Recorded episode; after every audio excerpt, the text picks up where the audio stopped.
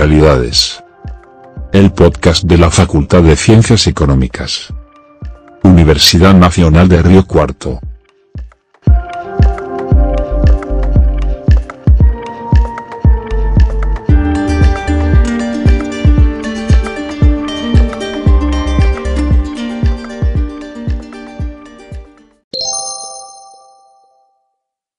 Los argentinos en el campo a lo largo de la historia. Diserta profesor Roy Ora. Ah, buenas tardes, disculpen los inconvenientes técnicos que tuvimos. Voy a hacer una muy breve presentación de Roy Ora, dada la hora. Eh, bueno, Roy es profesor de historia y doctor en historia en la Universidad de Oxford. Tiene una larga trayectoria eh, eh, revisando la historia del agro y la historia de las ideas en la Argentina y nos está presentando un poco de manera ampliada su, uno de sus últimos trabajos, que es cómo pensaron el campo los argentinos. Bueno, los dejo con Bueno, buenas tardes a todos y a todas.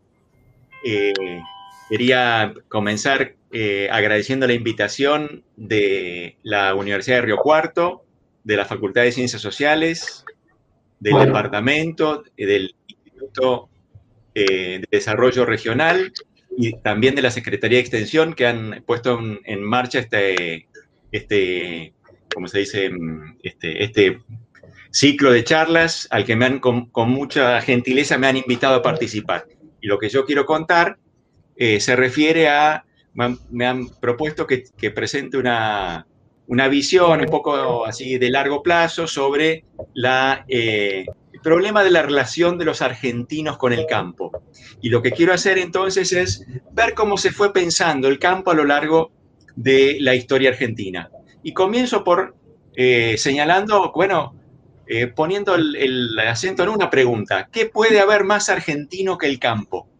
El campo, estancias, hombres a caballo, eh, maíz y trigo, soja, maquinaria agrícola, todo eso forma parte de las imágenes que mejor evocan la singularidad de la Argentina. El campo tiene un lugar muy grande en la representación de nuestro país, en la manera en que nosotros pensamos a la Argentina, en la manera en la que lo imaginamos. Y eh, en esto hay una cierta paradoja por el hecho de que eh, la Argentina es eh, un país que tiene campo, es muy importante, pero a la vez es un país muy urbano y ha sido un país muy urbano desde muy temprano. Ya comienzos del siglo, del siglo XX, hace más de un siglo, em, más de la mitad de la población vivía en ciudades o en aglomeraciones urbanas y en nuestro tiempo eh, más del 94% de la población es urbana. Es decir, 19 de cada 20 argentinos viven, vivimos en mi caso, en aglomeraciones urbanas. Entonces, y además la Argentina tiene ciudades enormes y es, cuando uno lo compara con otros países, uno de los más urbanizados del mundo y es, eh, comparado con los países medianos y grandes, aquel que tiene la tasa de urbanización más alta. Es decir, es un país urbano y sin embargo el campo es muy importante. ¿sí? Y esto significa entonces que para la mayoría de nosotros la experiencia del campo es una experiencia en algún sentido lejana, fragmentaria, indirecta, pero sin embargo poderosa, una experiencia poderosa. ¿Por qué? Bueno, es una pregunta que yo creo que no tiene una respuesta obvia y no tiene que ver necesariamente con temas de la cultura tradicional, porque este también es un país nuevo. ¿En el sentido en qué sentido es un país nuevo? En el sentido de que es un país muy armado en torno a la inmigración. La mayor parte de nosotros no estaba acá en la era de nuestras familias, ¿no es cierto? No estaba acá en la era de la independencia. Es el país que más inmigrantes recibió en el siglo XIX en proporción a su población. Mucho más que Estados Unidos, mucho más que Canadá, mucho más que Brasil o que cualquier otro país latinoamericano, ¿no? Entonces, es un país em, eh, peculiar. El campo, el campo tradicional no tiene un lugar tan importante. Por supuesto, hay un tema ahí central que todos nosotros conocemos, que se refiere a la importancia económica, a la enorme relevancia económica del sector agrario y en particular del sector exportador. Y me gustaría agregar otra cosa que es como el núcleo del argumento que quiero desarrollar, y es que el campo también es importante en nuestra representación de la Argentina porque evoca distintas maneras, distintas eh, narrativas, si quieren, a veces enfrentadas, sobre la naturaleza de nuestra sociedad y sobre su potencialidad, su destino, sobre qué es la Argentina, ¿no es cierto? Entonces, lo que quiero eh, tratar de mostrar en, el tiempo que tengo es que el campo es una suerte, la reflexión sobre el campo, la manera en que los argentinos pensamos sobre el campo, es un prisma a través que nos sirve para pensar problemas sociales más grandes. En el campo, a lo largo del tiempo, los argentinos de distintas generaciones fueron proyectando sus grandes problemas. En las representaciones del campo se pueden ver la manera en que se discutían también otras cosas. Esto es cómo se imaginaron los problemas del país. Y lo que quiero entonces eh, hacer en el rato que me queda es mirar un poco esas distintas visiones de los problemas del país que se reflejaron en la representación del, eh, campo. Bueno, ¿cuáles, cuáles fueron esos, eh, esos problemas, esos desafíos que la Argentina enfrentó? Bueno, el primero importante es el, que domina el siglo XIX, que es cómo construir un orden político estable. En la primera mitad del siglo XX, la reflexión sobre el campo está muy dominada por otra temática, que es la temática que le interesaba a los argentinos de ese tiempo, sobre todo en los periodos entre guerras, que es cómo organizar una sociedad con justicia social. Y más recientemente, el prisma a través del cual miramos los problemas del campo tiene que ver con el problema del desarrollo, cómo construimos una economía dinámica. Entonces voy a tratar de presentar un poco rápidamente cada una de estas tres etapas. Muy, muy, muy por encima. Arranco un poquito antes. Cuando uno mira, bueno, antes de 1810, ¿cómo se miraba la relación, el, cómo se miraba la sociedad colonial? Hay todavía la idea de campo, no está muy extendida, pero sí está la idea de que hay ciudad y campaña y son dos mundos distintos. En la era colonial, la ciudad es la civilización, el campo es la barbarie, es el atraso, es una materia inerte, el hogar de una población ignorante y resistente al campo. Y eso empezó a cambiar después de la revolución. ¿Por qué? Porque para después de la revolución, el campo no solo fue visto como a través de sus limitaciones, sus, sus, este, sus carencias, sino que fue este, visto sobre todo a través de una mirada más específicamente política. Y eso que es negativa, por supuesto, pero específicamente política. Y eso nos ayuda a entroncar con la experiencia argentina. ¿Qué fue el campo en la primera mitad del siglo XIX? El lugar del problema político, el lugar del cual surgían liderazgos formas de organización política que no permitían construir una república moderna. Eso tiene distintos nombres, se llama, por ejemplo, caudillismo, se llama Artigas, Ramírez, se llama Rosas, es decir, el campo como el lugar de, eh, de activación de fenómenos políticos, movilización de, la, de las clases subalternas rurales, de las mayorías, ya no solo el lugar del primitivismo productivo, la ignorancia, sino también el del ascenso político de lo que eh, puede eh, convertirse en el palo en la rueda de la construcción de una sociedad republicana moderna. Bueno, y cuando uno lo piensa, ahí está la figura de Sarmiento para, para ilustrar ese argumento, ¿no? ¿Cómo veía Sarmiento? Decía, civilización urbana, barbarie rural, pero sobre todo barbarie político. Y para que la Argentina se convierta en una eh, sociedad moderna e integrada, decía Sarmiento, hay que reformar el campo, hay que transformarlo hay que hacer que la civilización lo doblegue. ¿Y cómo lo pensaba Sarmiento? Decía, bueno, sobre todo, ¿qué cosa? Transformar esa sociedad eh, a través de qué mecanismo? La creación de una democracia rural, división de la propiedad, este, eh, creación de una, eh, una, sociedad de farmers, que son la base sobre la cual se tiene que asentar una sociedad no solo más productiva, sino también que puede eh, ser eh, el, apoyo de las instituciones de una república democrática. ¿sí? Y, entonces hay, una visión muy negativa del campo y de, los productos políticos del campo. Y, en, torno a esto está muy presente la idea de la organización política del campo, centrada en la gran propiedad, en la gran propiedad ganadera, es el gran problema de la Argentina. Y ahora cuando uno mira cómo fue evolucionando esta crítica, esta denuncia del problema del campo, del campo como un obstáculo para la creación de un orden político moderno, lo que se ve es que en la era liberal, desde 1860, 70 en adelante, esa crítica fue desapareciendo, fue perdiendo peso, ¿sí? esa impugnación al campo. ¿Y por qué perdió peso? Yo creo que ahí hay tres procesos, tres dimensiones que nos ayudan a explicarlo. Primero, la Argentina se organizó políticamente y costó que la constitución del 53 empezara a funcionar como el marco de la vida política, pero hacia 1880, 90, el centenario, eso ya era así, ¿no es cierto?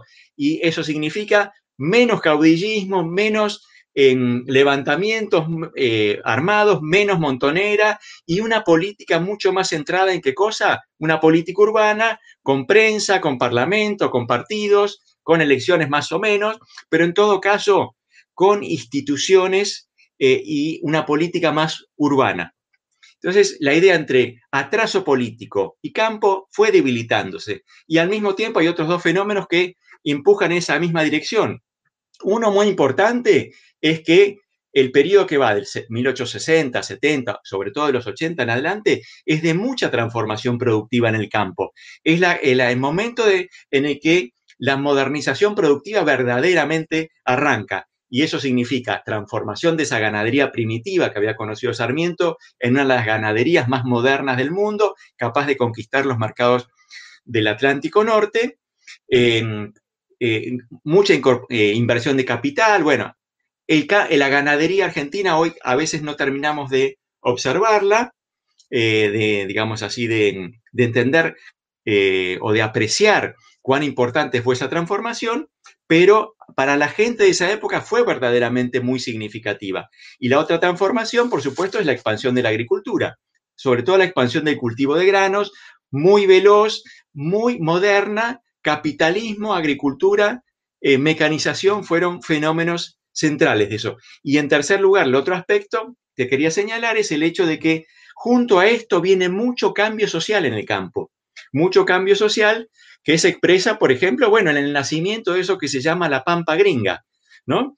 Cuando Sarmiento decía el campo hay que cambiarlo, hay que darlo vuelta como una media, bueno, entre las cosas que decía es, eh, tiene que desaparecer esa estancia primitiva, tiene que aparecer una, eh, una agricultura, una ganadería moderna, pero también una sociedad rural mucho más moderna, mucho más centrada en, este, en, en, familias de productores. Y eso eh, en gran medida sucedió, no sucedió en toda la, en la región pampeana, pero si uno se paraba en el 1900 o 1905, eso parecía que, estaba sucediendo. Y eso llevaba, digamos así, gradualmente a la desaparición, a la pérdida de relevancia de la gran propiedad, del latifundio, de, esa, de ese eh, campo que representaba el atraso.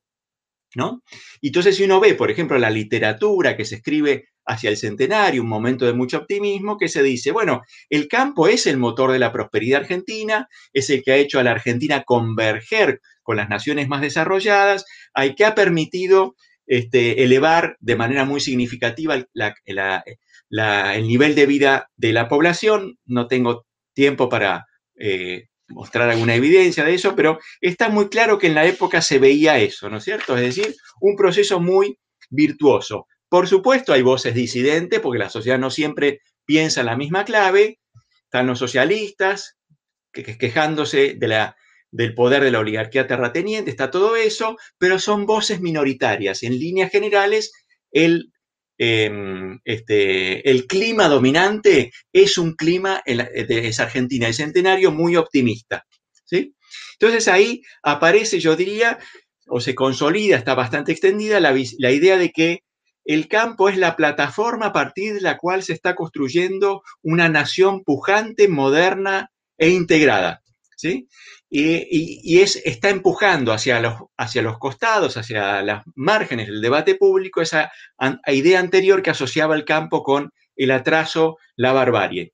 Pero, por supuesto, no duró tanto esta etapa, o digamos así, em, eh, comenzó a ser cuestionada, y ya para un poquito después del centenario empezamos a ver voces que dicen, esta historia no, es, no va a tener un, un final feliz.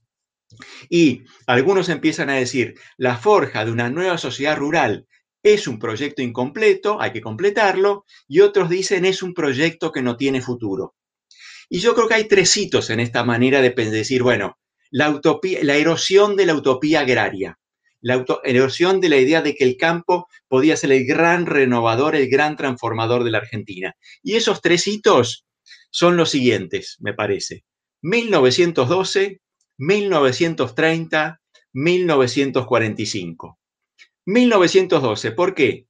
Bueno, conflicto rural, grito de Alcorta en 1912, por primera vez agricultores arrendatarios que hasta ese momento habían estado callados, que habían este, visto con buenos ojos lo que estaba sucediendo, que estaban, este, se sentían parte de una economía en expansión, empezaron a protestar de, manera cada vez más abierta. Y ahí se instaló algo nuevo, que es eh, una sociedad rural dividida por conflictos de clase.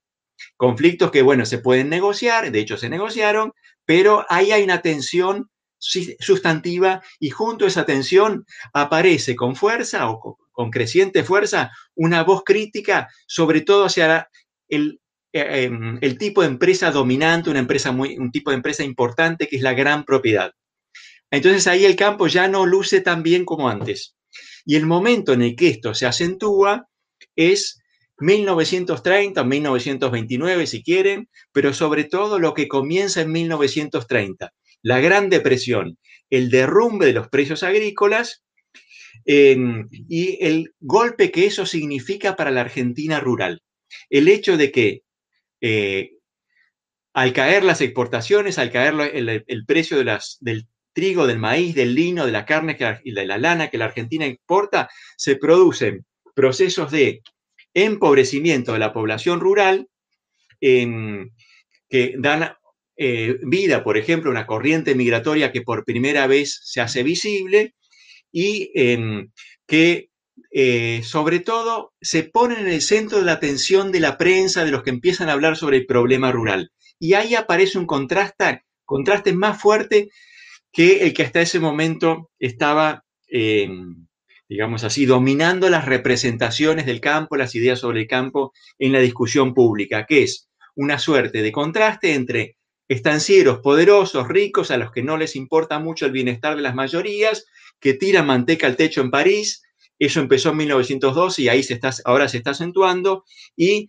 la pobreza de los peones y los chacareros del campo, y eso pasa a representar como el ejemplo más clamoroso, más evidente de las injusticias, de las fallas del orden social argentino.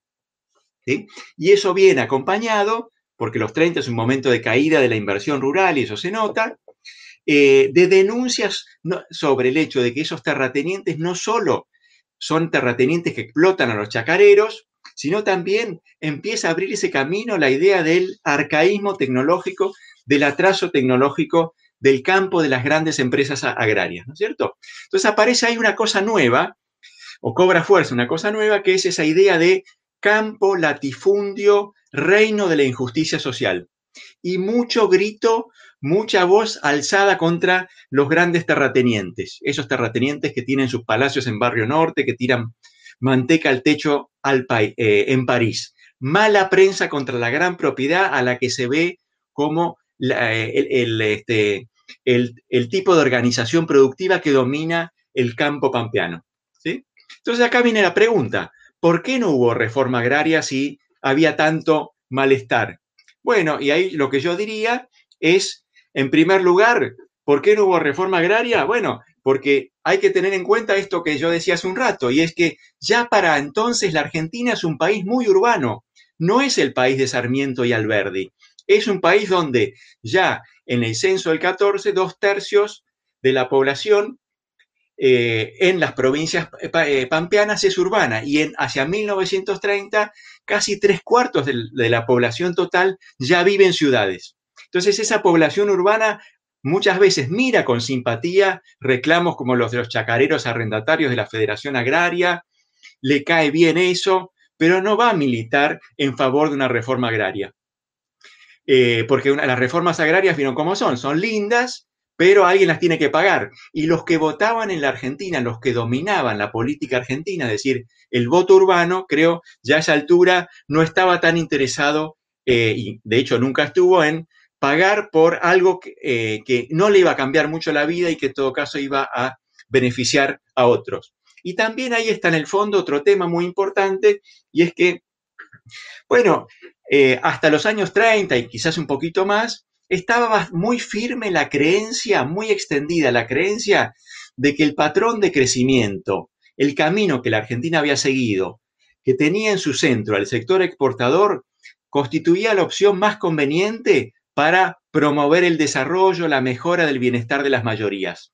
Para muchos, el campo seguía siendo la rueda maestra que empujaba el crecimiento argentino y que hacía de la Argentina el país con salarios más altos por lejos de América Latina, el país con este, la tasa de alfabetización más alta, em, el país con más oportunidades para sus mayorías, ¿no es cierto? Entonces yo creo que si uno lo mira en los 30, hay más crítica a lo que está pasando en el campo, pero no están armadas todavía fuerzas, no hay fuerzas sociales con la gravitación suficiente como para mover ese equilibrio. Y, eh, esto tiene mucho que ver con ese consenso bien extendido sobre el hecho de que el campo, el sector agrario, todo lo que gira en torno a la economía exportadora, es central para sostener la prosperidad del país más rico, más urbanizado de América Latina. bueno, entonces, acá viene la pregunta. ¿Cuándo cambió ese consenso? Ya en los años 30 hay un poco de crítica, pero me parece que cuando uno mira la discusión sobre eh, discusión agraria, discusión entre especialistas y, más en general de discusión pública, ese consenso se rompió en los años de la Segunda Guerra Mundial, o se terminó de romper en los años de la Segunda Guerra Mundial, que cerraron el ciclo del país agroexportador. ¿No? Ese periodo de, escasez y de aislamiento económico terminó imponiendo la idea de que eh, para, que la Argentina siguiera progresando, para que siguiera mejorando el bienestar de sus mayorías, era necesario atenuar la dependencia respecto al mercado mundial y promover un proceso de crecimiento endógeno volcado sobre el mercado interno y darle a la economía doméstica un papel más central como fuente de oferta y demanda y como orientador de la inversión y el consumo.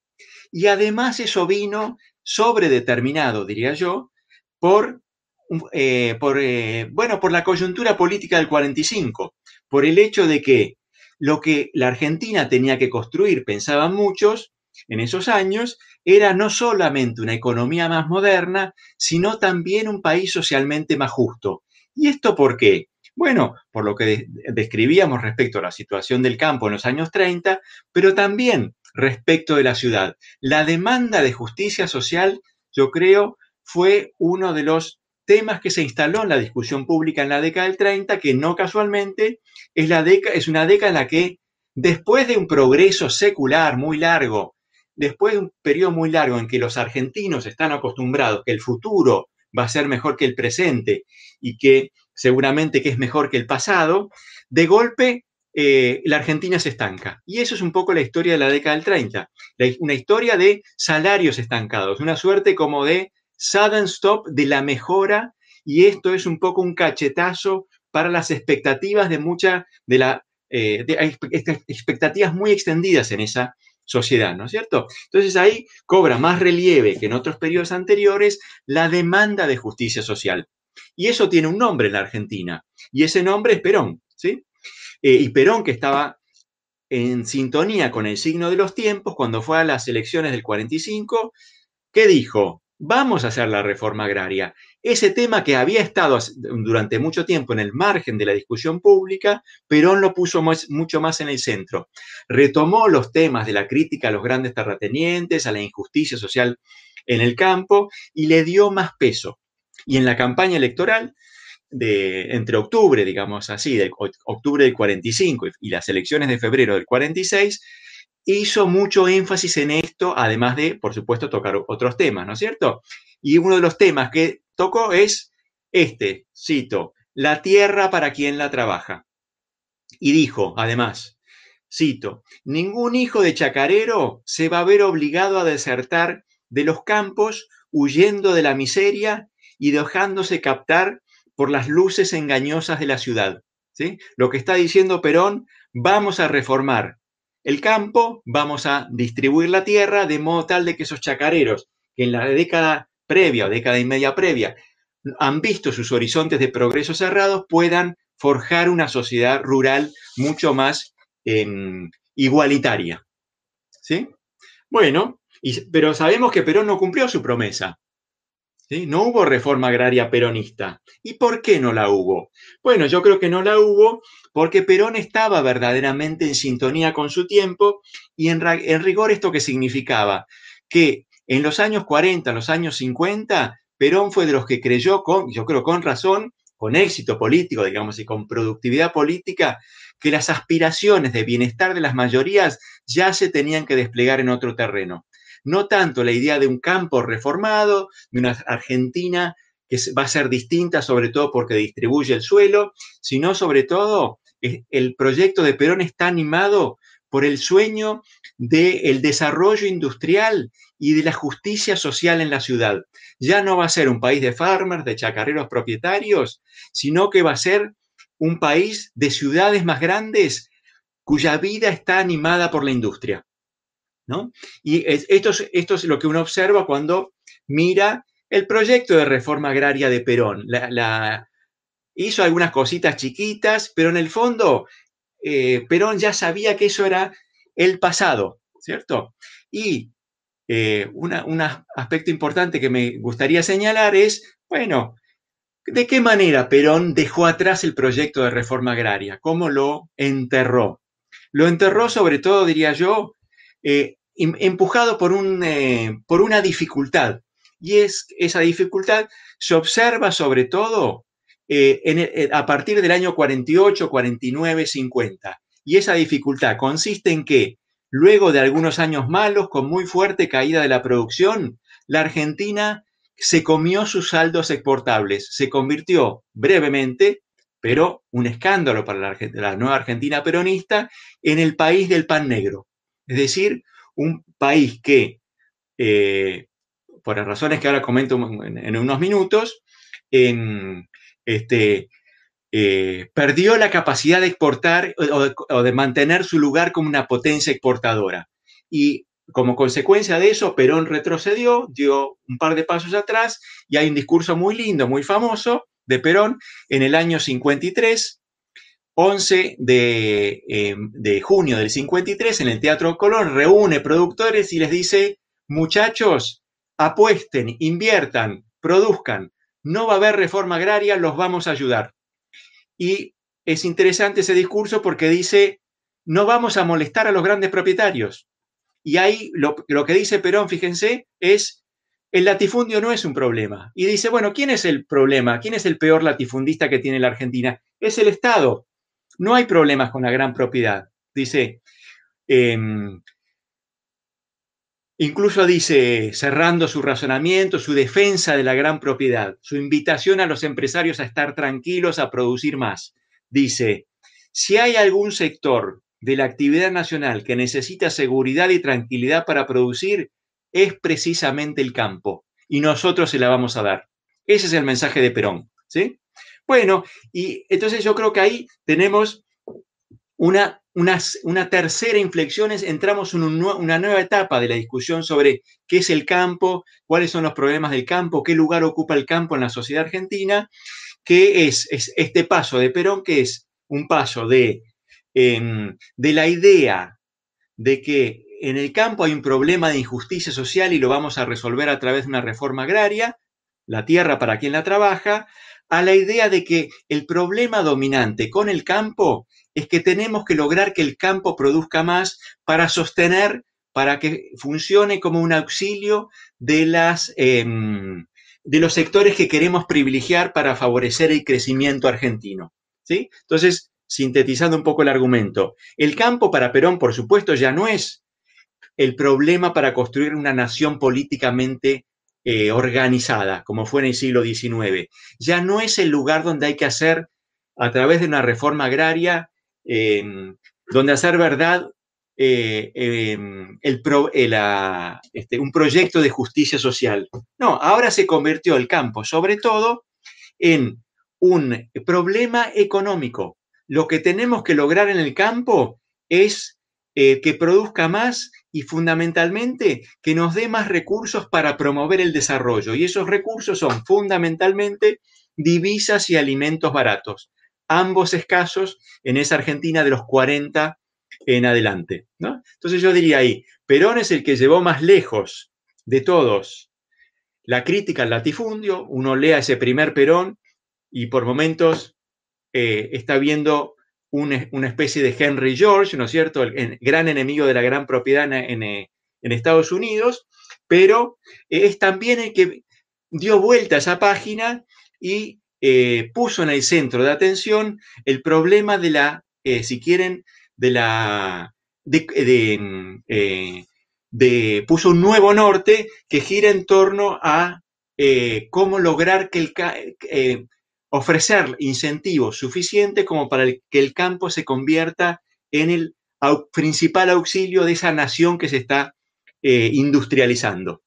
¿No es cierto? Y la premisa atrás de esto es las demandas más importantes de esa Argentina son las demandas de los trabajadores urbanos y del país industrial, ya no de los que viven eh, eh, fuera de las ciudades, ¿no es cierto? Y entonces yo creo que ahí se abre un nuevo norte que, por supuesto va a ser hegemónico, me parece, va a ser un nuevo norte que durante mucho tiempo va a asignar la, eh, la discusión académica y la discusión política y la discusión entre los especialistas, ¿no es cierto? Y es un nuevo norte en el que el campo va a ser un gran perdedor. Y eso se llama, bueno, primero se llamó IAPI, después se llamó precios bajos, más recientemente se llama retenciones, ¿no es cierto? ¿Y esto qué significa? Significa que durante la etapa dominada por la industrialización, por sustitución de importaciones, el campo nunca, pese a que ya no es la locomotora de crecimiento, ya no es concebida como la locomotora de crecimiento de la economía argentina, ya no es como se la pensaba en el centenario, eh, sigue siendo de todos modos fundamental porque es el único sector internacionalmente competitivo y con capacidad exportadora. ¿no?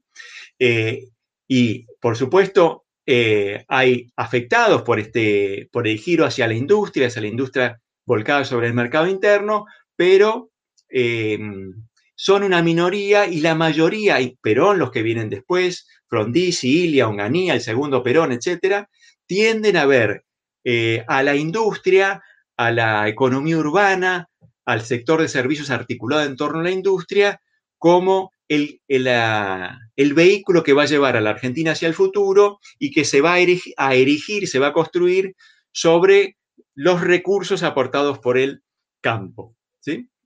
Bueno, eh, no, sabemos nosotros que a la Argentina de los años 40, 50 y 60 no le fue tan bien a la Argentina, a esa Argentina eh, de la industrialización por sustitución de importaciones. Eh, no le fue bien en dos aspectos. Bueno, en primer lugar, esto, esto que yo señalaba, IAPI primero, retenciones después, políticas con un sesgo antiagrario importante. ¿A qué, respuesta llevaron? Viéndola del lado de la producción agropecuaria. Bueno, a lo que los, los eh, los analistas del problema llaman el estancamiento agrario. Un fenómeno bien, bien significativo que es que a lo largo de tres décadas, desde la crisis del 30 hasta los años 60, no hubo incrementos de la producción exportable. ¿sí? El, el único sector de la Argentina que generaba divisas se mantuvo durante 30 años, el volumen de sus exportaciones se mantuvo estancado tanto en términos de volumen como de eh, valor. Y eso le, significó dificultades, problemas incluso para, eh, para ese, el sector que la Argentina había definido, que eh, los que organizan la, digamos, los que definen la orientación de la política pública como el sector dominante, como el sector industrial, ¿no es cierto? Bueno, y esto yo creo tuvo un impacto negativo, por supuesto, sobre incluso las posibilidades de eh, de desarrollo de esa industria que uno podría decir, bueno, no tenemos tiempo acá de charlarlo, pero la Argentina seguramente no iba a ser tan exitosa en la etapa que se abrió con, eh, los 30 y sobre todo los años peronistas, eh, no iba a ser tan exitosa porque el sector que había elegido esa sociedad como el líder de su crecimiento, el sector industrial, bueno, tenía algunas restricciones importantes vinculadas al hecho de tamaño del mercado, ausencia de una tradición industrial poderosa, ausencia de energía, salarios altos, en fin, una serie de factores que iban a hacer que la Argentina industrial iba a ser quizás, creo yo, inevitablemente, independientemente de quién estuviera en el Palacio de Hacienda, menos exitosa que la Argentina eh, previa a los años 30. Bueno, por las razones bastante sencillas. En primer lugar, el hecho de que la Argentina industrial no tenía algo así como una pampa, no tenía los recursos naturales, no tenía esa bendición que tuvo la Argentina agroexportadora y yo creo que eso en parte eh, explica el menor, el más lento ritmo de crecimiento de la Argentina industrial respecto del anterior y sobre todo respecto a otros países que en los años dorados de la industrialización por sustituciones avanzaron mucho más rápido. Pongo dos ejemplos, ¿no es cierto? la, la, producción industrial de los 40, 45 hasta el 72, el momento de apogeo, creció a una tasa del 4,4% anual en nuestro país. Y en Brasil creció prácticamente al doble. En la Argentina es muy difícil hablar de algo de lo que los brasileños llaman milagro brasileño. Eso no hubo en la Argentina, hubo una década más o menos buena, los 60, pero en líneas generales no fue tan exitosa y la industrialización argentina no solo se compara mal en términos de su potencial de crecimiento con la brasileña, que fue la más destacada de América Latina, sino también con las de otros países como bueno, los países industriales de América Latina, entre ellos, por ejemplo, México, que creció con una tasa superior al 7, ¿no es cierto? La Argentina al 4 y pico, México al 7 y pico, eh, Brasil eh, por encima del 8, ¿no es cierto? Pero independientemente o al margen o a pesar de que no fue tan exitosa la Argentina industrial, no fue tan exitosa como otros países latinoamericanos, sí lo que este, eh, creo yo explica por qué se mantuvo ese rumbo, es decir, un rumbo en el cual el sector agrario financiaba el crecimiento industrial, en la mejora de la calidad de vida de la población urbana, se explica sobre todo porque, bueno, la Argentina siguió progresando en términos de generar bienestar para sus mayorías. En ese aspecto, la Argentina siguió escalando, subiendo la escalera de progreso social. Logró, eh, alcanzó logros considerables. Y cuando uno la mira en la década del 70, seguía siendo el país más igualitario de América Latina, el país con los salarios más altos, el único junto con Uruguay con una tasa de analfabetismo eh, inferior a, eh, a, dos dígitos, el, uno que, el único que tenía una tasa de alfabetización superior al 90%. ¿sí? Entonces uno podría decir, bueno, se pueden hacer distintas evaluaciones sobre este periodo, pero es claro que pese a que eh, los logros de la Argentina agroexportadora difícilmente podía emularlo, un país que no, no, estaba tan bien preparado para ser una potencia industrial, de todos modos siguió dando jugo ese avance. ¿Hasta cuándo? ¿Hasta cuándo? Bueno, yo creo que hasta los años 70.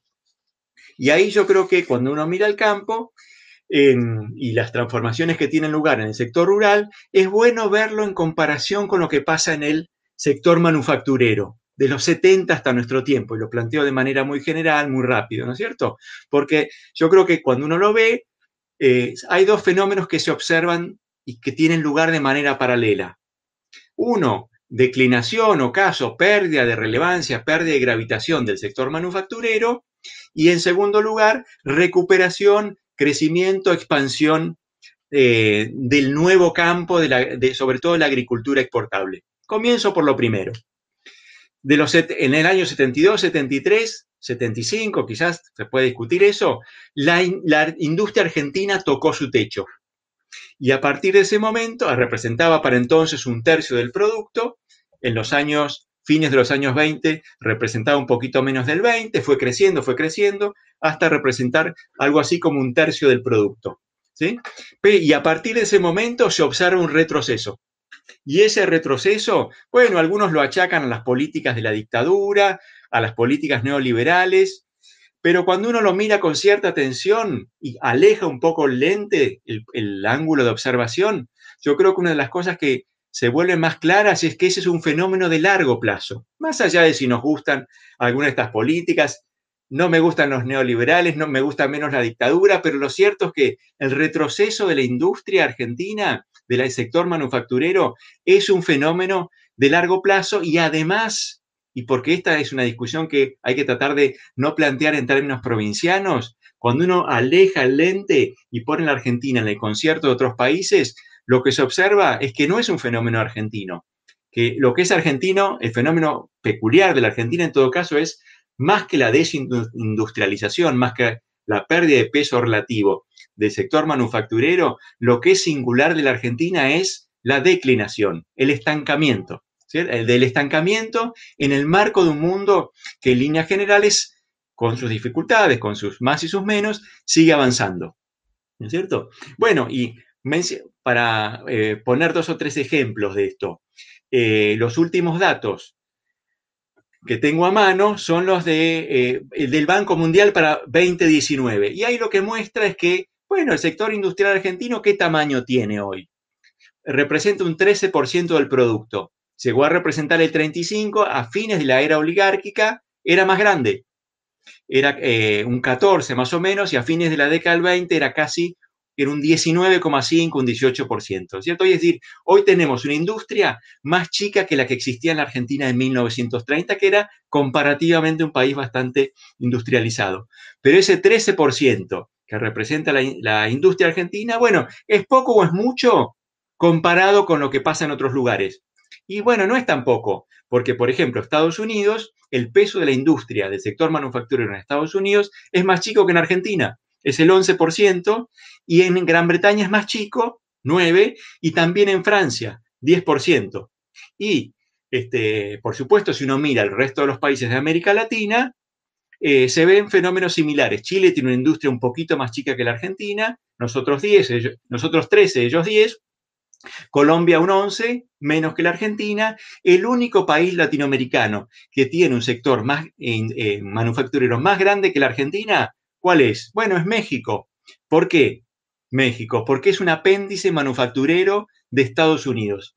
Es un, lugar al que muchas empresas norteamericanas em, trasladan parte de sus operaciones en busca de salarios baratos. Y esto nos está diciendo algo, desindustrialización en el mundo atlántico eh, y traslado de la industria hacia otros lados. México, uno, pero por supuesto el más importante, está fuera de nuestra radar, o ha estado tradicionalmente fuera de nuestro radar, y ese mundo es Oriente. Y ahí están los sectores manufactureros más grandes del mundo en las últimas décadas. China tiene una industria que representa el 27% del producto, dos veces y media más que Estados Unidos. Corea 25 y otros países más o menos similares, Tailandia, Indonesia, en términos de estructuras productivas me refiero, tienen industrias que en todos los casos están por encima del 20% del producto. ¿sí? Entonces, cuando uno mira el panorama de las sociedades eh, que comparten algunos rasgos similares con Argentina, con Argentina y que están en, en nuestro universo, lo que se observa es que, bueno, todas han experimentado procesos de pérdida de gravitación relativa de la industria, de desplazamiento hacia eh, del empleo y de la actividad hacia el sector de servicios, y de hecho la única, em, el único país que sigue manteniendo una industria relativamente importante en Occidente, el más grande de todos, es Alemania, pero porque fabrica BMW y cosas, Mercedes y cosas por el estilo. La industria alemana es el 19% del producto. En el resto es mucho más chica, ¿no es cierto? Bueno, entonces, ¿qué es lo que uno observa? Un fenómeno de pérdida de, gravitación de la industria que a veces nosotros, que creo yo, tendemos a, encuadrar dentro de una narrativa muy nacional, pero que visto desde más lejos es un fenómeno que encuentra muchos paralelos, más allá de singularidades nacionales, con la experiencia de, eh, de los países de nuestra región y en general del mundo atlántico. Y mientras esto sucedía, Mientras esto sucede, pérdida de gravitación de la industria, ¿qué es lo que pasa en el campo? Bueno, ese larga estancamiento, ese largo estancamiento de los 30 a los 60, ese periodo que em, en torno al cual muchos dijeron, bueno, el campo argentino no tiene remedio, los terratenientes son muy atrasados, los empresarios agrarios no, no están en condiciones de promover el cambio tecnológico, cosas por el estilo, desde los 60, de la década de 60, empezó a despertarse lentamente y se empezó a despertar lentamente desde los años de Frondizi, cuando volvió a crecer el, eh, el volumen de la producción exportable. Ayudado por qué? Mecanización y semillas en ese periodo. Más, más tractores, semillas híbridas.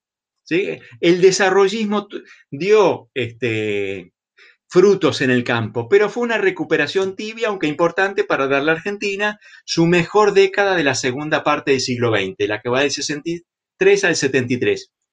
Ayudó. Pero por supuesto hay que esperar otro cuarto de siglo, a los años, a la década de 1990, para ver un verdadero salto tecnológico en el campo, un salto tecnológico de mayor envergadura que en líneas generales se prolonga hasta, eh, hasta nuestros días. ¿Asociado a qué cosa? Mucho más inversión de capital por unidad productiva, eh, difusión de la tecnología de la siembra directa. Y ahí aparece algo que hace mucho tiempo no existía, que en algún sentido evoca el, campo de centenario, que es un campo que se ha, ha vuelto a convertir en una vanguardia tecnológica del sistema productivo. Hoy mucho más vinculado, por supuesto, a biotecnología, uso intensivo, bastante intensivo de fertilizantes y sobre todo de pesticidas. Hay algunas dudas sobre el valor de esto, ¿no es cierto? Agricultura de precisión, maquinaria de alta complejidad. Esa es la imagen del nuevo campo, ¿cierto? De un campo que duplicó la superficie sembrada de los 90 en adelante y que multiplicó el valor de la, cosecha de granos y oleaginosas por 5. Pues entonces yo creo que en los últimos cinco minutos y cierro con esto. ¿Qué significa todo eso? ¿Qué imágenes del campo se construyen a partir de esto? del campo, digamos así, en esta última etapa que todos sabemos no ha sido buena para la Argentina. ¿Qué significa entonces todo esto para un país en declinación, con muchos problemas, muy dividido políticamente y bloqueado políticamente, ¿no es cierto? Eh, yo creo que mucho más que en otras etapas de nuestra historia, eh, los argentinos estamos divididos respecto a nuestras visiones sobre la posible contribución, sobre el valor de la, de la, contribución del campo al desarrollo argentino. Seguimos preocupados no por el problema del campo como obstáculo para la creación de una, de una organización política, ya el problema de la justicia social en el campo no es un tema dominante, ¿no es cierto? En, la medida en que no, 94% eh, de la población es urbana, en la medida en que la Argentina es un país de grandes ciudades y en la medida en que los problemas sociales de la Argentina son sobre todo problemas urbanos, problemas del conurbano, de la Gran Córdoba, de Gran Rosario, la idea de campo y, problema de justicia social ya no está en nuestro foco, eh, y más bien seguimos pensando en la cuestión de la contribución del campo, los dilemas que nos plantea el campo, en términos de su contribución al desarrollo productivo, al crecimiento de la economía. Y yo creo que ahí hoy estamos en un escenario en que hay dos visiones, en gran medida contrastantes, a veces polarizadas, sobre eh, qué es el campo y qué valor tiene. Entra acá un poco de costado, todavía no tiene tanta gravitación la crítica ambientalista, no, no me voy a referir a eso, eh, pero no quiero, quiero simplemente señalarla porque está allí dando vueltas y en las próximas décadas y para las próximas generaciones va a tomar más relieve. Pero yo creo que para la mayoría de los argentinos las cosas se dividen entre dos visiones. Una que dice, la voz 1, eh, dice, el modelo de desarrollo erigido en torno a la industria no terminó de mostrar todas sus potencialidades. Hay que seguir por ese camino, el camino que tomó Perón, ¿no es cierto? Y hay poderosos intereses empresarios y de los trabajadores formales, trabajadores industriales, una coalición ahí que empuja en esa dirección. Y yo creo que a esa, a esa visión hay que hacerle una advertencia. Y esa advertencia es, ojo, los, los 30 años previos, 40 años previos, nos muestran que la globalización no es tan amigable para los proyectos de desarrollo nacional, los que se apoyan en una estrategia eh, proteccionista. La Argentina de hoy no es como la Argentina de 1930 o la de 1945 o 50 o incluso 60. ¿sí? Hay menos espacio para hacer crecer la manufactura. Hay menos espacio para convertir a la manufactura, a la industria, en, la locomotora de crecimiento. Y también una segunda advertencia, a nuestras mayorías, a las clases populares, a los que están más abajo, los que a mí más me preocupan, eh, aquellos que tienen un horizonte, un futuro más chiquito, a ellos también, em, eh, digamos así, su universo de aspiraciones y su universo de consumo está mucho más internacionalizado que el de generaciones anteriores. Seguramente a mucha gente le interesa el pan más barato y la carne más barata, temas que a Perón le preocupaban, pero también les interesa mucho celulares y pantallas baratas, y zapatillas y ropa eh, más barata. Y eso significa básicamente también eh, una economía más abierta, menores costos para los bienes que son muy importantes, por ejemplo, para los jóvenes. Entonces yo creo que elevar el nivel de vida de las mayorías necesariamente implica, obliga a exportar más. Necesitamos más dólares para darle a todos o a las mayorías el celular que quieren no solamente para nosotros, para el 10% superior, que pues, si quiere se puede comprar el iPhone. Eh, esta es una voz. Y la otra voz que se escucha, la que está del otro lado de la trinchera de las visiones de la Argentina, dice, frente a las promesas incumplidas de la Argentina industrial, esa que viene retrocediendo, que viene mostrando sus limitaciones, eh, hay una parte del país que dice, eh, el sector rural es un agente de desarrollo capaz de torcer, de enderezar eh, el rumbo. Nos permite construir un país mejor, un campo potente como locomotora del desarrollo.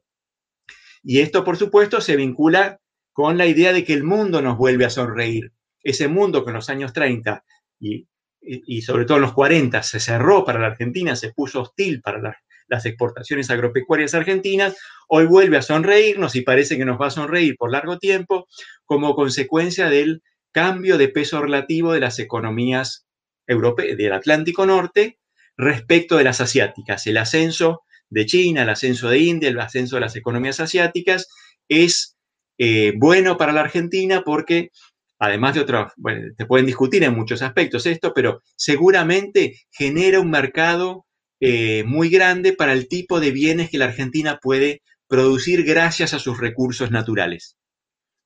Es decir, el hecho de que en Oriente esté desapareciendo la pobreza, que un sector muy amplio de la población se esté incorporando a formas de consumo más sofisticados, de alimentos, de proteínas y otras cosas, este, es una buena noticia para la Argentina que tiene la pampa. Y por supuesto acá también hay que hacer una advertencia, y esa advertencia es, la Argentina de nuestro tiempo no es la Argentina de centenario. No es la Argentina de centenario porque, bueno, hay un montón de razones. Dos o tres muy importantes son la Argentina, aquella Argentina importaba trabajadores y era muy rica en recursos naturales. La nuestra no. La nuestra no importa trabajadores, le sobran los trabajadores. Tiene un problema de desempleo enorme. Eh, y además ese problema de desempleo es un problema de desempleo urbano. Y además no es tan rica en recursos naturales como a veces nosotros nos gusta pensar. Eh, entonces yo diría, para seguir cerrando, necesitamos al campo, por supuesto, pero con el campo solo no alcanza. Necesitamos un agro potente, un agro con mucha más capacidad exportadora que la que hoy tiene, pero también necesitamos crear eh, empleo en la ciudad. Y para eso sí o sí necesitamos una manufactura que tenga em, este, que recupere parte de su dinamismo y sobre todo un sector de servicios más potente. Y esos tres elementos son centrales para, em, para pensar algo de, eh, para pensar un camino mejor para la Argentina del siglo XXI, ¿no es cierto? ¿Y esto qué significa? Y con esto termino. Bueno, yo creo, tenemos que pensar los argentinos el siglo XXI, el siglo, el momento que viene posterior a la, pandemia, el, ciclo que se abre posterior a la pandemia, un poco en este marco. no podemos o no conviene, no es deseable eh, impugnar al campo como se hizo desde los años 40, eh, 50 y 60, pero con ese campo solamente no alcanza. ¿sí? Es parte de la solución, pero no es toda la solución. Muchas gracias.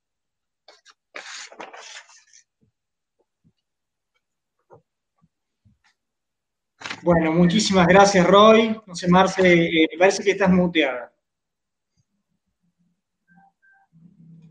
Sí, sí, sí, estoy muteada. Muchísimas gracias, Roy. La verdad que ha sido una charla apasionante, digamos, en este recorrido de largo plazo de, la Argentina y, terminar en el hoy. Eh, bueno, vamos a abrir paso a las preguntas Paco y Juan, que han estado...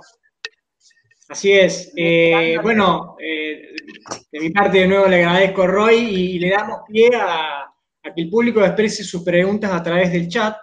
Está, pueden escribirlas ahí directamente y nosotros se las transmitimos a Roy.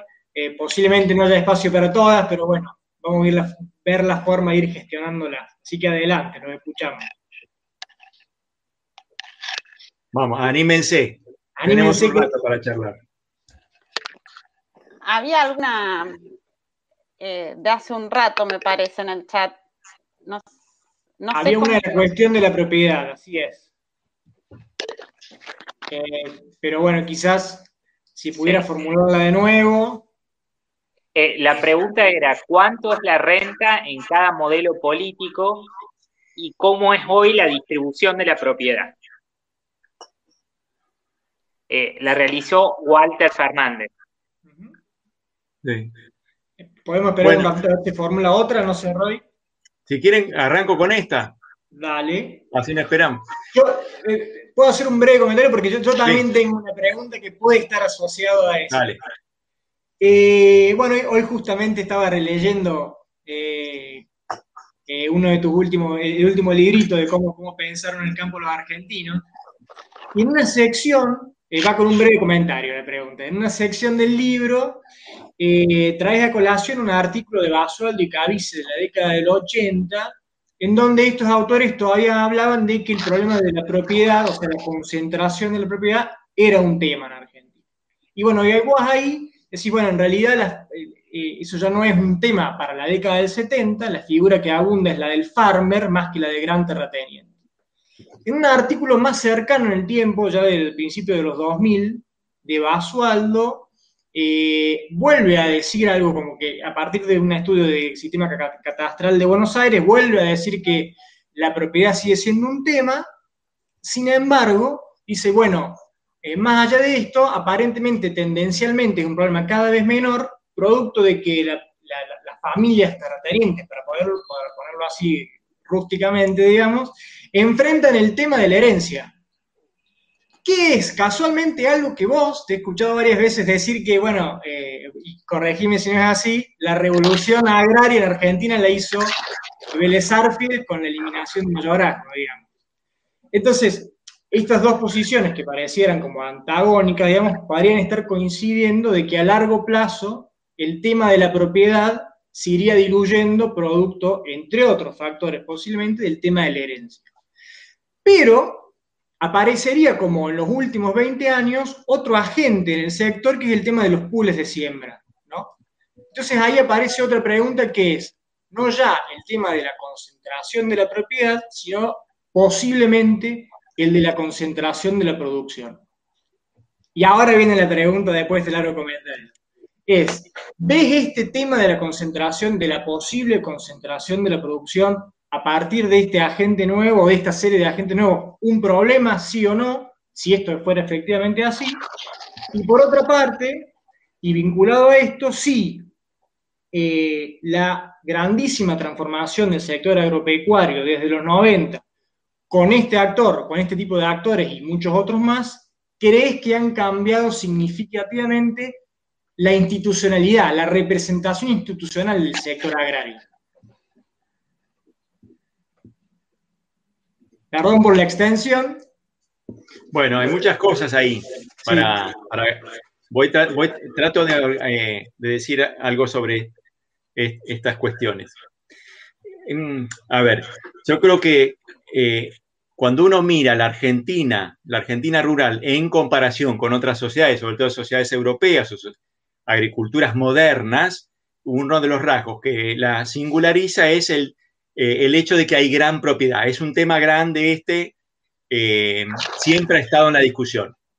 Es, en general, esa gran propiedad es un fenómeno moderno, es un producto de la expansión del capitalismo agrario, no es una herencia colonial. Nosotros sabemos eso, es producto de la expansión de la frontera y por tanto la gran propiedad arranca moderna y, arran y en alguna medida las grandes transformaciones productivas, sobre todo en la ganadería, se dieron en el marco de empresas de gran tamaño. ¿No? Fue parte del proceso de modernización eh, de, la ganadería argentina, em, que requería más inversión de capital, más, era más difícil de hacer que en la agricultura, que en la agricultura, ¿no es cierto? Entonces ahí aparece, por ejemplo, la figura del terrateniente modernizador, tenemos todo eso, ¿no? Pero sí es cierto que la Argentina es un país donde hay gran propiedad. Y esa gran propiedad fue la base sobre la cual se construyeron las principales fortunas argentinas hasta por lo menos la mediados del siglo XX, eh, cuando Perón decía la oligarquía terrateniente, bla, bla, lo que estaba haciendo era eh, trabajar sobre, una, sobre el sentido común ya instalado, que decía esas, palacios del barrio norte, de la avenida Alvear, ¿no es cierto? Eso representa eh, simboliza el poder de este grupo social de, de terratenientes, de dueños de, estancias de 5.000, 10.000, 20.000, 25.000, incluso más hectáreas. Y sabemos nosotros que arrancó así. Y arrancó en general combinado ese fenómeno con arrendamiento. Un poco arrendamiento ganadero, pero sobre todo arrendamiento agrícola. Y en 1900, 1920, ese arrendamiento agrícola era muy grande en términos internacionales, arrendatarios de 200, 300 hectáreas, a veces más, 400, 500, pero eran comparativamente actores débiles en relación con los grandes propietarios de ese momento y con otros actores del tejido productivo. Entonces, yo diría, para decirlo rápido, ¿no? Simplificando mucho, la agricultura moderna argentina nace moderna porque esos arrendatarios sobre todo invierten en maquinaria eh, eh, explotan eh, en, grandes extensiones para lo que es la escala de la agricultura internacional, mucho más grandes que las granjas canadienses o norteamericanas o australianas, mucho más grandes que las empresas agrarias europeas. pero siguen siendo débiles en relación con esos grandes propietarios, Y ese, ese arreglo fue el que empezó a hacer ruido después de Alcorta y sobre todo en los años 30. Y ahí surgió una demanda de la Federación Agraria, de los, agricultores arrendatarios, de eh, una regulación de los contratos más favorables hacia, hacia los arrendatarios, de, en muchos casos, em, este, hacia el Estado de eh, acceso al suelo. Bueno, ahí yo creo que hay dos cosas que son importantes para ver cómo se transformó esa estructura de propiedad. Una es la que vos señalás, que es la división hereditaria. En general, cuando uno mira esas grandes familias propietarias, esos grandes nombres, eh, lo que se ve es que tenían 5, 6, 7, 8 hijos, ¿no es cierto? Si uno hace la cuenta de la familia Anchorena, al comienzo eran 3, 40 años más tarde eran 150. inevitablemente iba a haber fragmentación. ¿sí? Pero si uno arranca con 50.000 o con 100.000 hectáreas, esa fragmentación es lenta y quizás para la demanda de justicia social de esa sociedad era demasiado lenta. Fragmentación cada 40 años, cada 30 años, cada vez que se muere alguien, ¿no? Entonces, si uno lo mira, digamos así, sentado cómodamente desde, desde 2021, lo que puede observar es, hubo, eh, digamos así, la partición hereditaria contribuyó a la fragmentación del suelo, pero la sociedad de la década de 1920, 30, 40, 50 no estaba tan contenta con eso, porque quería un ritmo más, más en sintonía con sus demandas eh, igualitarias. Y entonces acá entra Perón en este juego, ¿no? ¿Por qué? Porque Perón, yo decía, no hizo una reforma agraria, pero hizo una cosa muy importante que fue el congelamiento de los arrendamientos. Eso arrancó un poquito antes, arrancó en el 43, eh, y, ese, y, después cuando Perón fue elegido en las elecciones del 45-46, hizo que eh, el, decreto de la, dictadura de los coroneles, el decreto del 43, se convirtiera en ley y hubo un congelamiento de, de arrendamientos en un contexto inflacionario. Es decir, los propietarios tenían a sus arrendatarios metidos ahí en, sus, en, sus, este, en las tierras que arrendaban esos señores, no los podían echar eh, y con inflación del 20, 30, 40% anual y precios congelados, al cabo de una década, em, eh, dejó de ser negocio arrendar. ¿no? Se fue diluyendo, se fue diluyendo el monto de la renta. Hay un estudio de Horacio Giberti que lo muestra. Horacio Giberti no era amigo de los terratenientes, pero una de las cosas que muestra es, en el curso de una década y media, la renta se contrajo a menos de un tercio de lo que era antes de, de que comenzaran los congelamientos. ¿no? Esto, por supuesto, comprende a no todas las tierras, sino las tierras arrendadas para trigo, maíz, lino, los principales cultivos exportables. Entonces, ahí los propietarios, ¿en qué situación se ven? Se ven en un contexto en el que tienen un bien del cual no pueden disponer y tienen metidos ahí a, arrendatarios que cada vez que pasa un año pagan menos en términos reales. ¿Sí? Entonces, hubo bastantes propietarios eh, de los años peronistas y los que vinieron después que lograron acceder al suelo porque los propietarios le vendieron. Porque tengamos en cuenta esto, esa ley de congelamiento de los arrendamientos, ¿cuánto tiempo duró? Un cuarto de siglo. Recién desapareció a fines de la década del 60. ¿Sí? Es decir, fue muy prolongada en el tiempo y produjo una distribución de la propiedad dentro de los grupos propietarios, ¿no es cierto? Creó una, agricultura mucho más centrada en, en unidades pequeñas y medianas. Entonces acá yo creo que hay dos procesos. El más largo, de fragmentación impulsada por la partición hereditaria, sobre todo de familias grandes, los de más arriba, y el otro que está mucho más determinado políticamente como consecuencia del congelamiento de los arrendamientos. Y esto, bueno, en los años 80, cuando uno mira la distribución del suelo, se ve que es mucho más parejo de lo que era 30 o 40 años antes, que hubo cambios bien, bien importantes. Eh, eh, no, digamos, no es un campo igualitario, pero es mucho más parecido a un campo de, a una mesocracia rural. Cuando uno mira, no sé cómo es en Río Cuarto, pero cuando uno mira quiénes son los socios de la Federación Agraria en la década de 1920, la mayoría son arrendatarios. Cuando uno los mira en Santa Fe eh, en nuestro tiempo, o hace 10 años o 20, la mayoría son propietarios. Hubo un cambio significativo en la composición de, eh, los, em, de, la, de esos em, eh, productores pequeños y medianos. Ahora bien, el otro tema al que vos haces referencia, yo creo que es muy importante, es decir, es cómo arrancó esto 1900, 1920, 1930, dueños del suelo poderosos, eh, productores débiles. Y en gran medida eso se dio vuelta en la Argentina en nuestro tiempo. Y voy entonces a la cuestión de cambios en estructura de propiedad eh, y lo trato de vincularlo con la organización del proceso productivo. Porque este proceso que, estamos, que yo describía como que tomó fuerza desde la década del 90, eh, de, más inversión de capital por, por hectárea, no fue igual para, no, no tocó a todos por igual a los más débiles los golpeó y a muchos los sacó del, proceso productivo. Entonces hoy tenemos empresas más grandes, ¿no es cierto? Ahora la escala vale.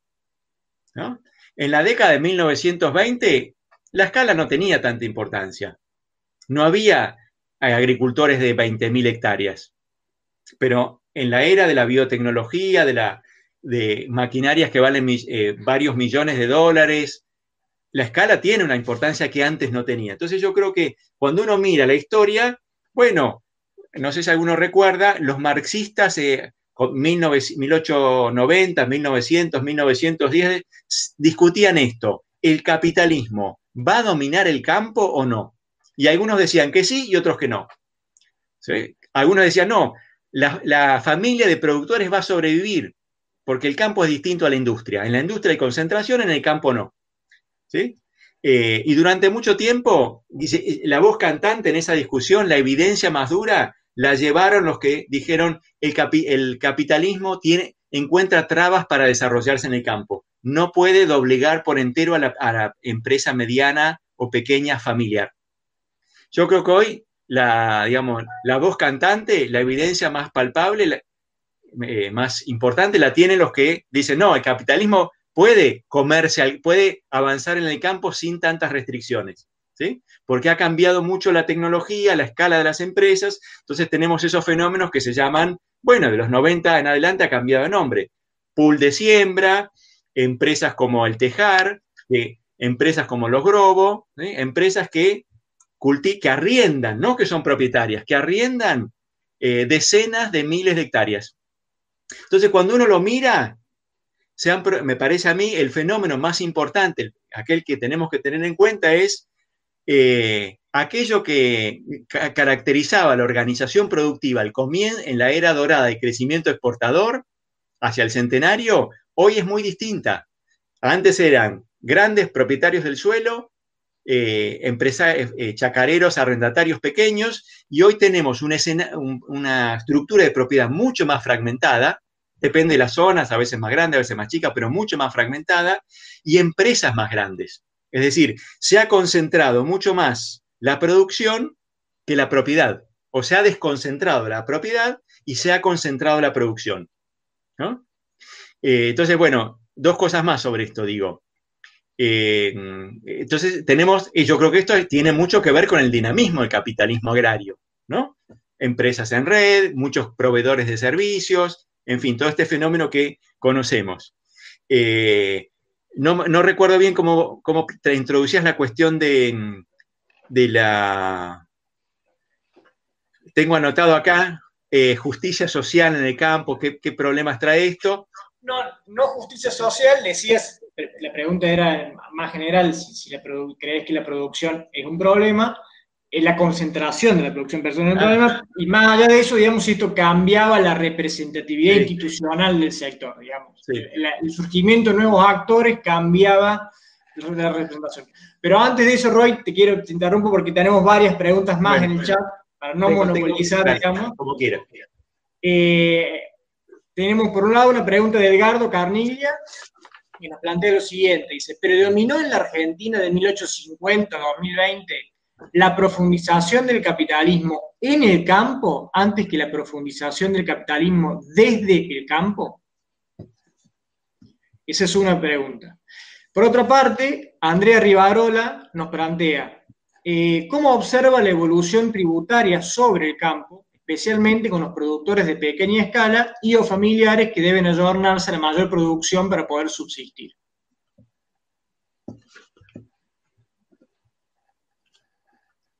Bueno. Bueno, eh, puedo, quizás puedo tomar la pregunta de, Edgardo, ¿no es cierto?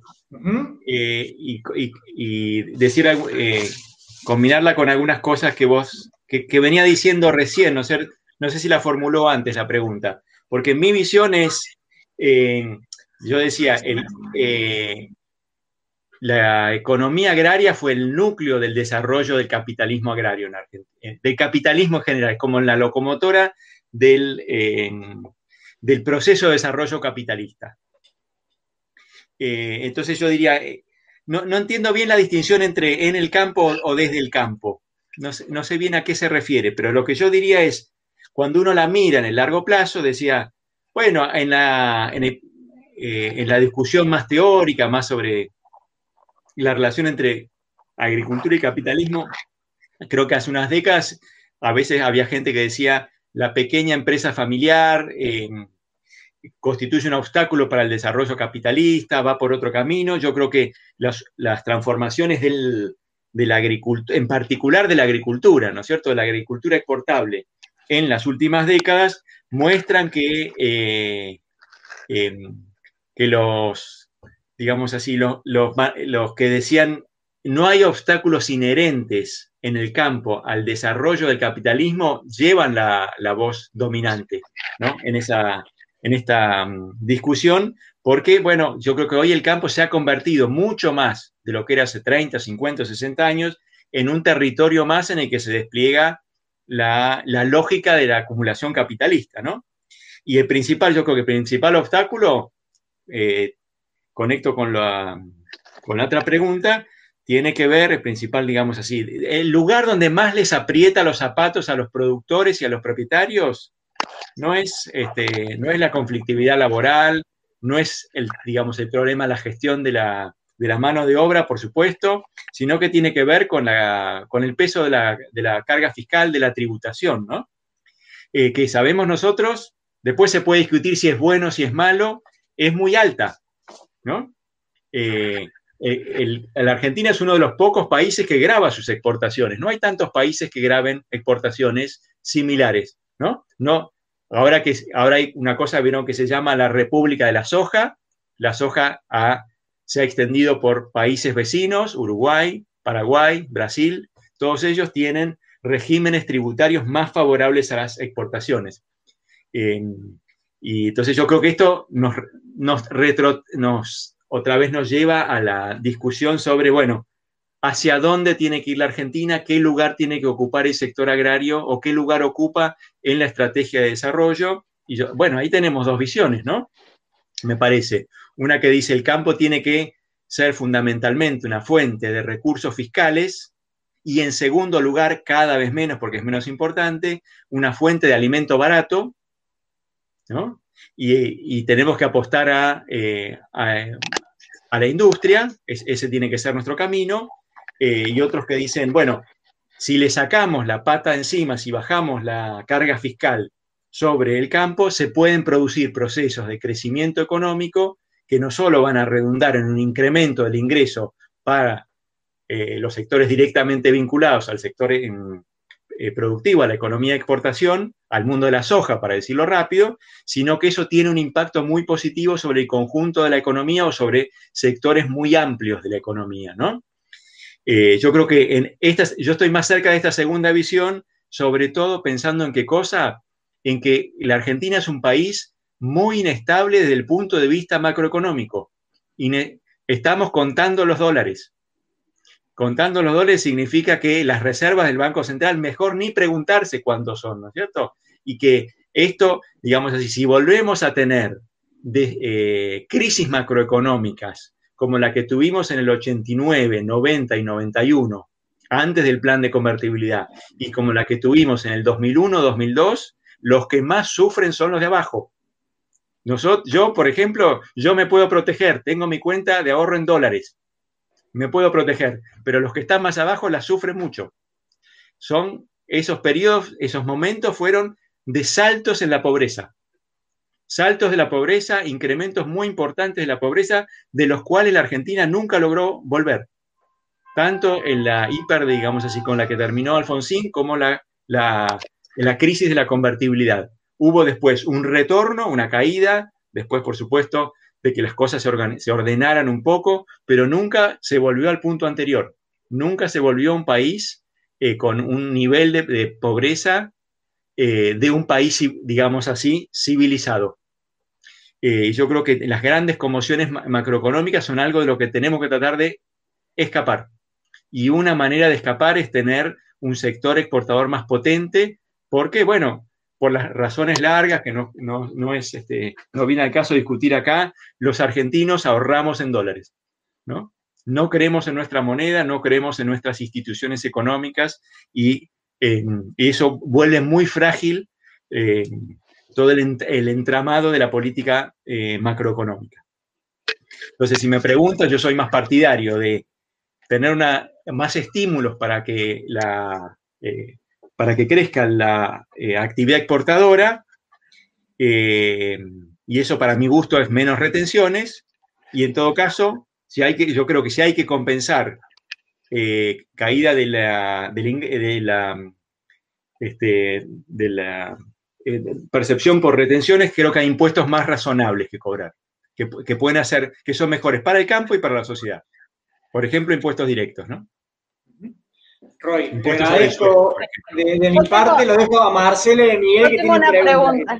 No, no, y me viene bien en lo, en, el que, en lo que terminaste, ¿no? Porque a mí me aparecen como dos cosas que me parecen relevantes para pensar hacia el futuro y en esta capacidad exportadora. Uno es la Argentina de la autarquía y la otra es la Argentina de grandes costos de transacción, con un territorio extenso y con, con necesidad de integrar ese territorio, ¿no? es que es un problema histórico también, ¿no? Digamos, porque uno sabe ya que que era el problema de la colonia, digamos, si se quiere. Vi, que estás escribiendo algo en homenaje a, Jorge Hellman, o sea que... Entonces estos dos problemas me parece que también están, ¿no? Eh, y tienen que estar presentes acá en, los costos de transacción, aparecen los servicios, aparecen los transportes, la imposibilidad de, de generar redes que acompañen y la autarquía es que también en un mundo globalizado vos difícilmente puedas estar abierto y estar desarrollando muchos productos con una economía que pretende no importar y solo exportar, ¿no? Esa simetría que a veces parece que, bueno, me gustaría alguna reflexión tuya también en esta visión de largo plazo que... Sí. Sí, bueno, em, no, no tengo nada original para decir, simplemente doy mi opinión. Respecto, vos decías, altos costos de transacción, Sí, la, Argentina tiene una infraestructura, por ejemplo, de transporte muy, muy abandonada, ¿no? Que se ha invertido muy poco. Eh, en los últimos, no sé, no sé cuándo comienza la declinación de la, del, sistema de transporte, pero basta salir a cualquier ruta para darse cuenta que, esa declinación es muy antigua, ¿no? Y que ha habido, como en muchas otras cosas, muy eh, la inversión ha sido baja en Argentina, ¿no es cierto? Y la inversión en infraestructura particularmente baja. Un país que no crece, un país que, este, em, con una tasa de desempleo muy alta, que tiene además obligaciones, yo creo que está bien en un sentido, eh, obligaciones, eh,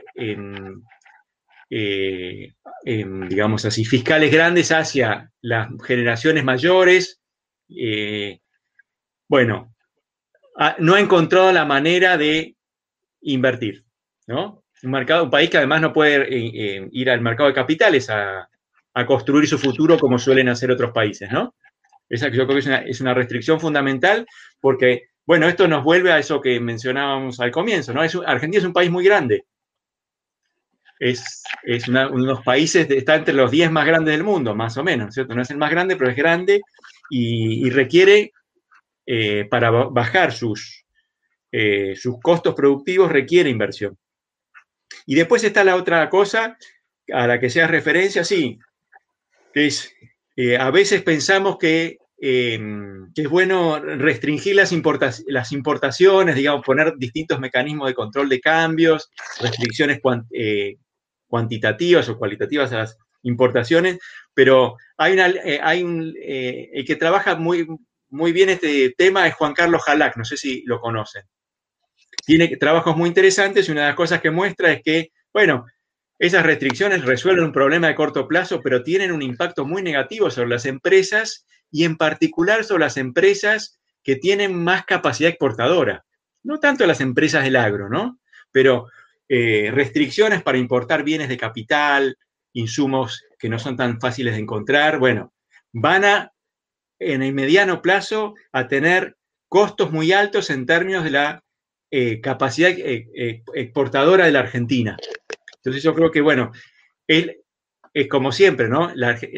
hace mucho tiempo la manta argentina es una manta corta, estamos muy, hace por lo menos una década, con, entrando y saliendo de, em, desde el segundo gobierno de Cristina, de un régimen de, un régimen de control de cambios, y, y eso es un impedimento para, un impedimento fundamental para eh, diversificar el perfil eh, productivo de la Argentina, en particular el perfil productivo con potencial exportador.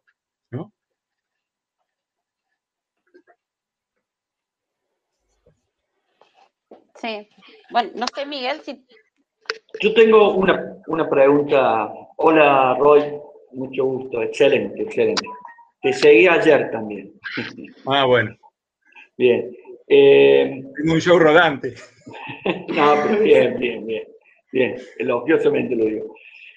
La pregunta más rápida es, ¿por qué se ve que se insiste tanto en, el modelo de industrialización para sustituir importaciones cuando vemos ya todas las trabas que, que esto tiene? Y si crees que eso tiene una gran dimensión política que tiene que ver con la administración de poder, por decirlo. Y la segunda es cómo empezar a promover planes de industrialización para la promoción de exportaciones bajo el parámetro que, que no lo podemos corregir de la inflación permanente en el largo plazo que tenemos nosotros. Mira, no, tengo opinión sobre esto, una opinión de ciudadano común, no, no es mi campo, ¿no? Yo me, gusta más refugiarme en el siglo XIX, la primera mitad del siglo XX. Ustedes me llevan hacia temas muy contemporáneos, donde nada, tengo opinión, pero es de opinión de sobremesa. Eh, y eh, me parece que cuando uno mira la, eh, yo decía, el patrón de crecimiento, las, eh, decisiones que se tomaron en los años 40, 50, yo creo fueron razonables hasta la década de 70, 80. Bueno, funcionó. Eh, después tuvo rendimientos decrecientes. Yo creo que la, prueba más, si, si, faltaba una prueba, fue la primera década del siglo, ¿no? Donde se le puso, donde hubo más recursos fiscales, donde hubo la Argentina arrancó con un nivel de salarios más bajo que, que, históricamente tuvo em, y con bastante apoyo, bastante eh, promoción desde el Estado a una nueva era de, industrialización eh, pensada sobre todo de espaldas al mercado mundial. Y yo creo que eso dio resultados pobres. Lo lamento mucho, me hubiera gustado que hubiéramos ido más lejos, ¿no? Pero me parece que ya para el, para el 2011, 12 estaba claro que, seguir avanzando por esa senda tenía rendimientos decrecientes, ¿no? Pero bueno, yo creo que en, este, esta dirección hay, yo agregaría dos cosas. Bueno, hay, existe la convicción en algunas personas, que personas que además tienen poder, que ese es el camino. Y yo creo que además eso se vincula con intereses es que son intereses industriales y, de algunos eh, sectores del, trabajo formal, fundamentalmente. No estoy tan seguro de que más abajo tenga tanto apoyo. ¿no?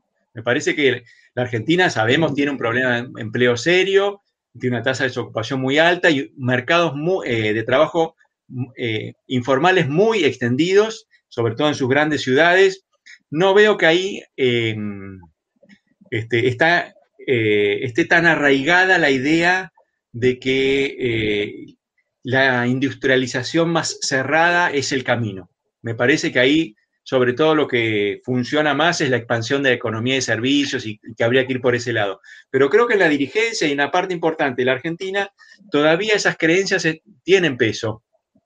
Por ejemplo, me parece, yo, no, yo veo al presidente o a presidentes anteriores en ir corriendo a inaugurar una fábrica de, motocicletas con una inversión de 3 millones de, dólares o de 5, cosas chiquitas. No, veo, no los veo tan interesados en eh, inaugurar una fábrica eh, que haga em, este, cosas para el campo. Yo creo que eso refleja eh, una, una, visión y una representación sobre qué es políticamente eh, productivo, qué es lo que vende bien, ¿no es cierto? Entonces me parece que sigue en muchos lugares presente la idea de que a la industrialización no hay con qué darle. Yo, yo no soy enemigo de, la industria, no es que soy un cruzado del campo, no, no me gusta pararme en ese lugar, aprecio mucho lo que la industria le dio a la Argentina, creo que eh, ahí aparecieron una serie de saberes que pueden reciclarse, pueden este, utilizarse de modos creativos en, eh, para emprendimientos muy distintos. Creo que la industria tiene un papel importante en la creación de una economía más compleja, pero me parece que si partimos de la premisa de que solo la industria eh, es el motor de crecimiento, e industrias que, bueno, que no son muy competitivas como la textil y otras eh, similares, me parece que, que nos estamos perdiendo algo. Bueno, Roy, la gente la verdad que si miras el chat, me parece que ha quedado muy contenta con la charla. Esperamos poder generar otra, incluso con vos y con. Porque Roy trabaja mucho, la verdad que. Para eso me eh, pagan. no, y está, siempre tiene publicaciones nuevas y siempre tiene, la verdad que, ha sido un enorme placer tenerte y, bueno, y, agradecemos esta predisposición de, dedicarnos a este tiempo y bueno, seguramente te vamos a seguir convocando. Eh, y agradecemos, bueno, eh, a la universidad de nuevo, a la facultad y bueno, y a toda la gente que, que está acá. La charla va a quedar subida en el, en el YouTube. Digamos, por eso utilizamos este canal, digamos, que no permite ver a la gente, pero bueno, pero desde ya, mil gracias. Mil gracias y ha sido realmente una charla reconfortante. Bueno, muchas gracias a ustedes, a los organizadores y, a los que se las aguantaron hasta, hasta las 8 menos cuarto. Excelente, muchas gracias. Gracias a vos también y mil disculpas por los inconvenientes al comienzo de la charla. Bueno, no hay problema. Gracias, Roy. Gracias. Bueno, chao a todos, gracias. Gracias, saludos. Que terminen bien el día.